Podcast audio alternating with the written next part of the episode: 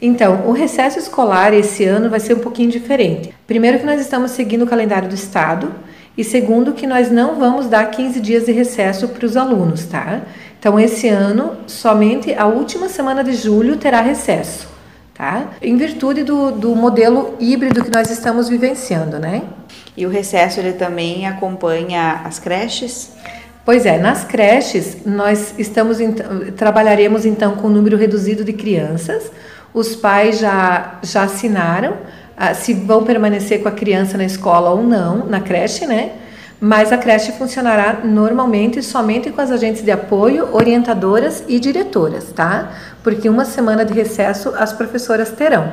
Por isso que, então, é, né, nessa semana de recesso, as creches trabalham com um número muito reduzido de alunos. Tem mais ou menos um terço de aluno em cada creche agora nessa última semana.